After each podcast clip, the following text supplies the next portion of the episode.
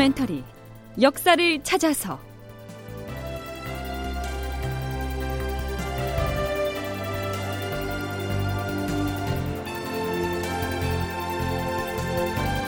제 856편 길어지는 전쟁 굶어 죽는 백성들. 극본 이상락 연출 최홍준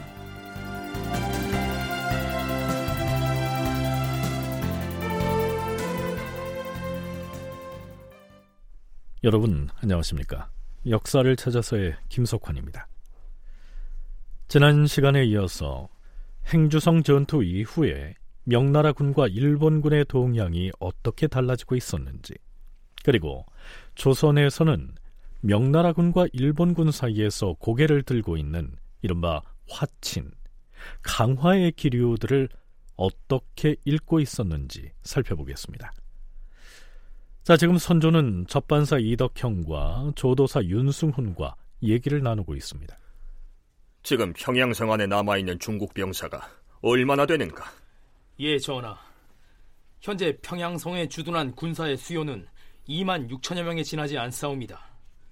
16경의 말에 의하면 조선에 왔던 군사들 중에 다시 중국 본토의 북군으로서 돌아간 자가 6천이나 된다고 하옵니다. 오호, 어찌하여 군량 문제도 이유 중에 하나이옵니다.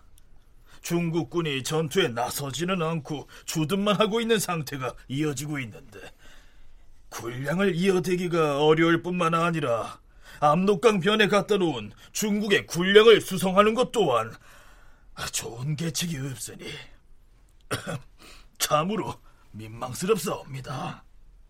전하, 중국군이 개성부에 있던 화차를 평양으로 옮긴다고 하옵니다. 자, 여기에서 이덕형이 말한 화차. 이것은 수레 위에다가 수십 개의 총을 장치해서요. 이리저리 옮겨다니면서 수십 발의 탄환을 동시에 발사할 수 있게 만든 무기를 일컫습니다. 화차를 왜 개성에서 평양성으로 옮기는가? 군사를 후퇴시키려는 뜻이 아니겠는가? 그렇사옵니다, 전하. 아, 그리고 평양성에 목책을 많이 설치했다고 하는데 평양성의 어느 쪽에다 설치했는가? 장경문에서 칠성문에 이르기까지 빙 둘러가며 목책을 설치하였사옵니다.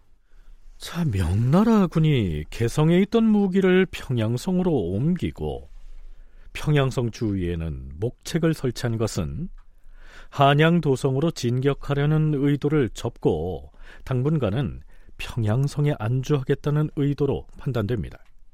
그리고 평양성에 새삼스럽게 목책을 설치한 것은 권율이 행주성 전투에서 방어전을 치를 때 목책이 중요한 방어 수단으로 기능을 했기 때문은 아닐까 생각합니다. 물론 추정이긴 합니다. 그럼 이여성 제독은 군사를 남쪽으로 진격한다는 말은 안 했는가? 황제의 명을 받고 외적을 치러 와서 어찌 무단히 후퇴하여 돌아갈 궁리를 할 수 있단 말인가? 전하, 군량이 소진되면 비록 황제의 명이 있었더라도 어찌 진군할 수 있겠사옵니까? 음, 중국의 장수들이 비록 왜군과 강화를 하자고 하더라도 우리는 결코 외적과 강화할 수 없다는 뜻을 분명히 밝혀야 할 것이다. 예, 예 주상전하. 조선의 입장에서 보면은 이제 좀 울분도 터지고 하는 것이지만 전쟁사에서 볼 때는 가장 최선의 방법이 뭐냐면은 피 흘려 싸우지 않고도 적을 물리치는 거거든요. 그게 이른바 협상이죠. 한 번씩 붙어봤잖아요. 일본은 평양성까지 한번 점령해 봤고, 패하기도 하고, 벽정관에서도 명나라가 패하기도 하고 한 번씩 한번 일합을 장을 한번 겨뤄본 거예요. 그러니까 서로 내공을 느끼죠. 아 서로 만만치가 않다. 그러면 어떻게 할 것인가? 거기서 이제 협상의 필요성이 나오는 것이기 때문에 어, 만약에 명나라 조정이라거나 병부상서 석성이라거나 이런 사람들이 판단할 때 지금 현재 이효성이 이끌고 들어간 4만 5천여 명나라 군대 가지고 일본 군대를 손쉽게 제압하고 전쟁을 끝낼 수가 있다. 그러면 아무도 협상하려고 그러진 않죠. 그럼에도 불구하고 협상을 하려고 하면 그게 바보죠. 이 당시 명나라 조정에서는 조선에 들어와 있는 명나라 군사만 가지고는 일본군을 제압하기가 어렵다는 판단을 했기 때문에 강화 협상을 모색했던 것이다. 서강대 계승범 교수의 견해가 그러합니다.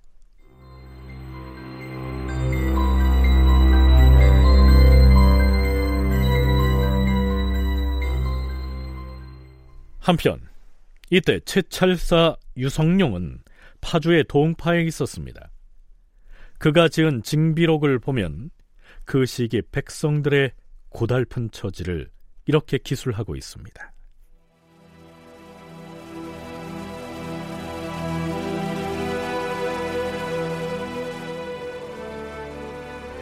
적군이 서울을 점령한 지 벌써 2년이 되었으므로 전쟁의 참화 때문에 강산이 황폐해져서 백성들은 농사를 짓지 못해 무수히 굶어 죽었다.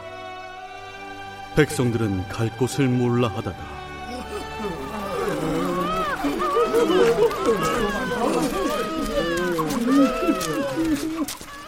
내가 동파에 머물러 있다는 말을 듣고서 백성들이 동파로 몰려왔는데 그 수를 헤아릴 수 없었다. 명나라의 사대수 총병이 파주의 마산역으로 가던 중에 길가에서 어린 아기가 죽은 어미의 젖을 빨고 있는 것을 보았다. 사대수가 불쌍히 여겨서 그 아이를 거두어 자신이 지휘하는 군대로 데려가서 기르게 하였다. 사대수 총병이 그 이야기를 나에게 들려주고 말했다. 유공, 외적은 물러갈 생각을 하지 않은 채 도성 안에서 버티고 있고 백성들은 처지가 이 모양이니 장차 어떻게 하시겠습니까? 굶어 죽어가는 사람들의 모습을 본다면 하늘도 근심하고 땅도 슬퍼할 일입니다. 나는 그 말을 듣고 눈물이 나서 아무 말도 할 수가 없었다. 이때 명나라의 대군이 곧 도착한다고 해서 남쪽에서 군량을 실은 배들이 줄지어 강기슭에 정박하고 있었는데 그 군량은 감히 딴 곳에 사용할 수 없는 것이었다. 그런데 마침 군량을 싣고 왔던 전라도 소모관 안민학이 겉곡식 천석을 따로 거두어서 나에게 싣고 왔으므로 뛸 듯이 기뻤다. 나는 곧장 임금께 장계를 올려서 이 곡식을 굶주린 백성에게 나누어 먹일 수 있게 해달라고 주청하였다. 그리고 군수를 지낸 남궁제에게 명하였다. 내 그대를 굶주린 백성들을 구제할 진율 감독관으로 임명할 것이니 이 곡식 천석을 고루 나누어 먹이도록 하라. 하지만 대감, 이곳 동파로 몰려온 사람들이 구름대 같은데 겉곡식 천석으로는 구제할 방법이 없습니다. 들판의 농사는 황폐해졌어도 사방의 소나무는 무성하지 않은가. 사람들을 시켜서 솔잎을 따게 한 다음 솔잎가루를 만들도록 하라. 그 솔잎가루 한 대박에 쌀가루 한 옵을 섞어서 물에 타 먹게 하면 당장의 허기는 면할 수 있을 것이다. 알겠습니다, 대감. 자, 자! 모두들 솔밭으로 들어가서 솔잎을 따오시오! 그리하면 곡식을 배급할 것이오!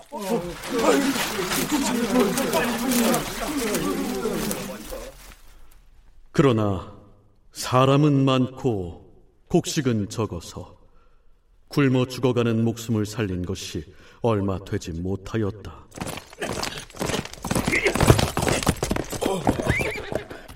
대감, 명나라 장수들이 굶어 죽어가는 우리 백성들을 불쌍히 여겨서 군량 30석을 덜어서 보내왔습니다.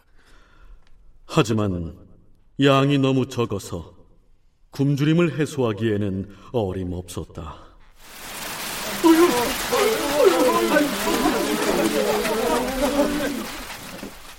설상가상으로 비까지 쏟아졌다. 굶주린 백성들이 내 숙소 옆에 모여 신음하는 소리를 차마 들을 수가 없었는데 이튿날 아침에 일어나 보니 여기저기 흩어져 죽은 사람이 매우 많았다. 네. 그동안 남해 바다에서의 수군의 활약상을 소개하면서 이순신이 경상도 해안 지역의 피란민들을 거두어서 전라도 해안의 섬으로 들여보내서 농사를 짓게 해주었다. 뭐 이런 얘기는 소개를 했었습니다. 그런데 경기도 지역 백성들의 생활상도 이처럼 참담했던 것입니다. 경상도 내륙의 백성들도 마찬가지였습니다.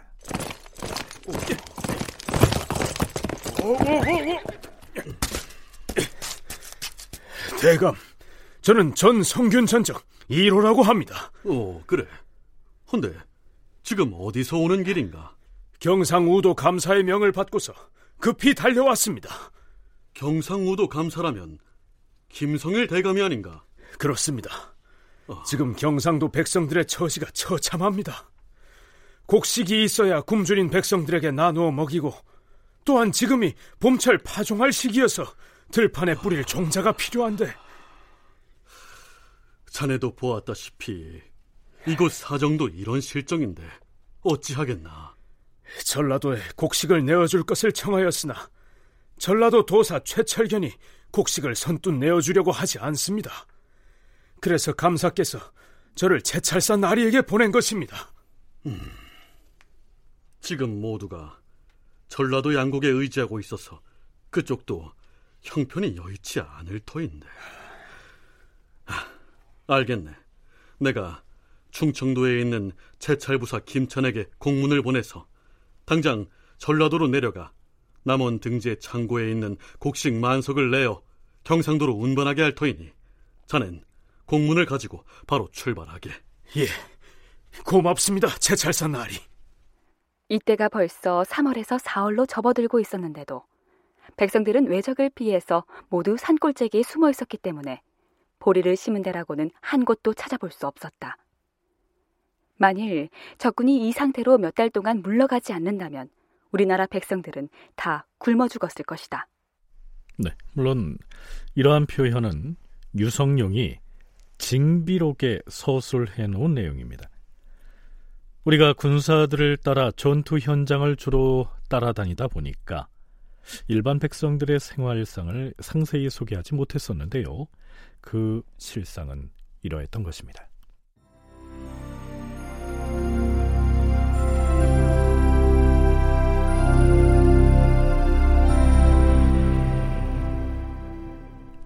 그건 그렇고 선조를 비롯한 조정의 대소신료들은 이여송이 군사를 움직여서 한양도성의 일본군을 몰아내주기만을 기다리고 있었는데 평양성에 진을 치고 들어앉은 이여송은 토무지 움직일 생각을 하지 않고 있었으니 뭐 답답할 노릇이었죠. 비변사는 전시의 비상기구이므로 비상한 전략이나 계책을 내놓아야 할 터인데요. 이 당시 어전에서 열린 비변사 당상들의 의논을 들어보면 이렇습니다. 전하, 전에 듣기로는 이여성 제독이 평양성에 진을 치고 있는 것이 오로지 측근 장수인 도독 이여백과 부총병 장세작 때문이라고 하옵니다. 그 도장수가 이제독에게 뭐라고 하였기에?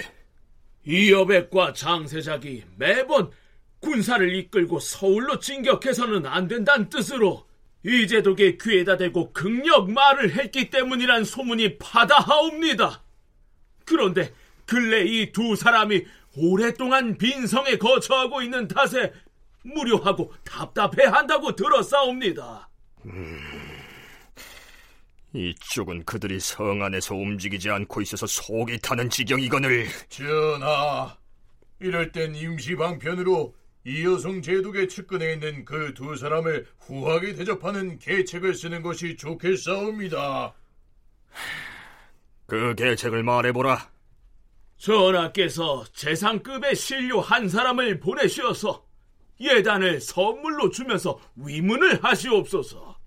그런 다음에 또 배첩을 한 장 보내서 이재독을 설득하여 서둘러 군사를 출동할 것을 간곡히 부탁함이 어떻게 싸웁니까?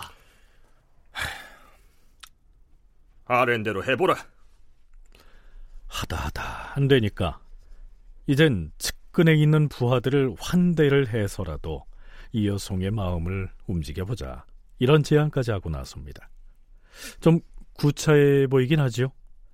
하지만 이 여송은 움직이지 않습니다. 참전 초기에는 병부상서 석성이 일본군과의 화친사절로 파견한 심유경을 아예 감금을 해버린 상태에서 평양성을 공격했을 정도로 주전파의 면모를 보였던 인물이 바로 이여송입니다. 그런 그가 왜 갑자기 일본과 강화를 해야 한다는 쪽으로 입지를 바꾼 것일까요? 서강대 계승범 교수와 한국해양대 김강식 교수의 얘기 이어서 들어보시죠. 당시 명나라도 재정 상태가 좋은 편도 아니고 명나라 내부에서도 이런저런 반란이 있고 어수선하기 때문에 한 5만 명에 가까운 전투병단을 이렇게 해외에 보내가지고 오래 싸우게 한다는 것을 명나라도 결코 반기지는 않는 것이죠. 해서 이 석성을 중심으로 한 강화 협상은 당시 전황상에 비추어 볼 때 합리적인 선택이라고 볼 수 있는 것이죠. 다만 이호선 같은 경우는 그냥 일로 매진 나가 싸우자 이기자 뭐 그런 그 용장이라 그럴까 맹장이라 그럴까 그런 타입인데 역시 이때도 이호성이가 움직이지 않으면서 강화 쪽에다가 자기 발을 딱 옮겨 디딘 이유는 벽제관 전투의 충격이 이호성에게는 아무래도 너무 컸던 것 같아요. 백제관 전투에서 패배한 그게 클 겁니다. 자기의 가병이었던 기마부대가 거의 전멸 당했고 그래서 기동력을 상당히 잃었고 그 다음에 또 하나는 그 명나라 군사 안에서 남군, 북군 이런 어떤 대결이 있고 했는데 그 과정에서 이런 어떤 패배를 당했을 때 본국으로부터 문, 당할 문체, 뭐 이런 것들이 상당히 두려웠을 것이다 이렇게 봅니다. 그러다 보니까 이제 그 기존에 그 골동무 상인했던 순유경을 통해 가지고 어쨌든 간에 이 강화를 일본과 하려는 뭐 이게 중요한 요인이 아닐까 싶습니다. 네, 여러 가지 여타의 사정은 있겠습니다만 이여송이 강화 협상파로 돌변해버린 것은 역시 벽제건 전투에서 경솔하게 군사를 움직였다가 졸지당했던 패배의 충격 때문일 것이다. 또 전공학자의 견해가 그러합니다.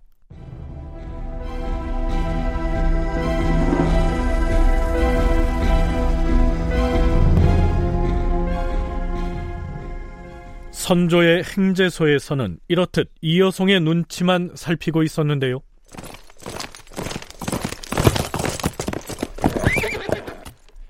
용산에 있던 창의사 김천일의 진영에 김천일의 부하장수인 이진충이 급히 와서 보고를 합니다.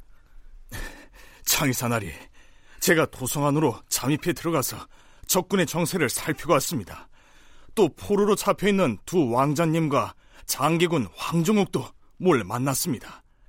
개전 초기 포로로 잡혔던 임해군과 순화군 두 왕자는 한양 도성으로 철수한 가등청정에게 끌려서 한양에 억류된 상태였습니다. 그리고 장계군 황정욱은 순화군의 처조부입니다.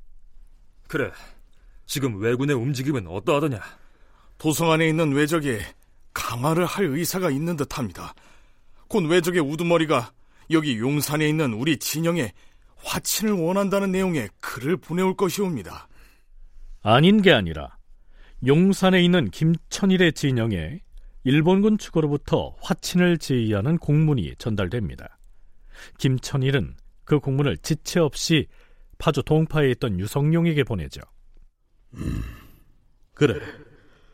외적의 화친 제의를 잘만 이용한다면 이 여성 제독으로 하여금 한양 도성을 공격할 기회로 삼을 수가 있을 것이야.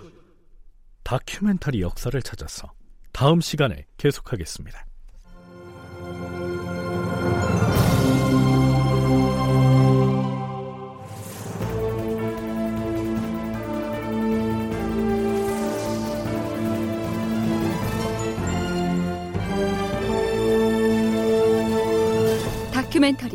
역사를 찾아서.